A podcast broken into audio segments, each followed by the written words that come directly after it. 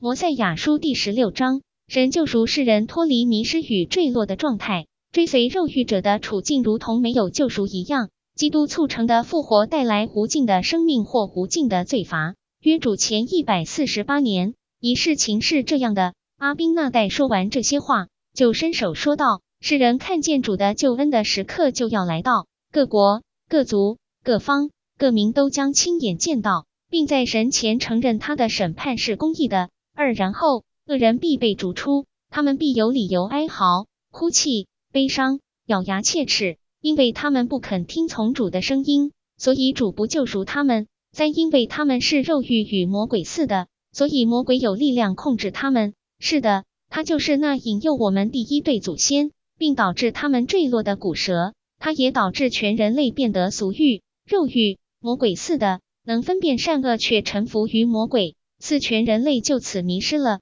看啊，要不是神救赎他的人民脱离迷失和坠落的状态，他们必永远迷失。五，但是记住，凡坚持其肉欲本性、固守罪恶道路并反叛神的人，仍处于坠落的状态。魔鬼有力量完全控制他，因此他就像没有被救赎一样，成了神的敌人。魔鬼也是神的敌人。六，现在我把未来的事当过去的事来讲。如果基督没有来到世上，就不可能有救赎。七，如果基督没有从死里复活，没有打断死亡的枷锁而使坟墓不能得胜，并使死亡失去毒钩，就不可能有复活。八，但确实有复活，所以坟墓没有得胜，死亡的毒钩也因基督而被吞没了。九，他是世界的光和生命，是的，是无尽的、永不暗淡的光，也是无尽的、不再死亡的生命。一临这必死的要穿上不死，必朽坏的要穿上不朽坏。并被带去站在神的审判栏前，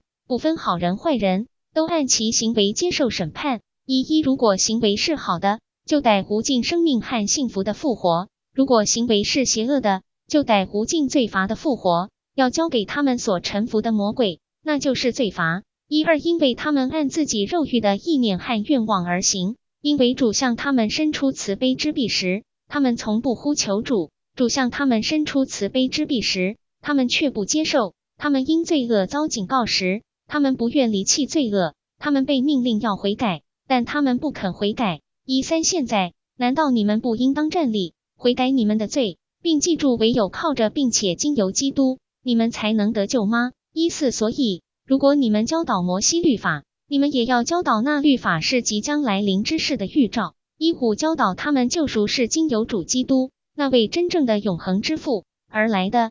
阿门。摩赛亚书第十六章结束。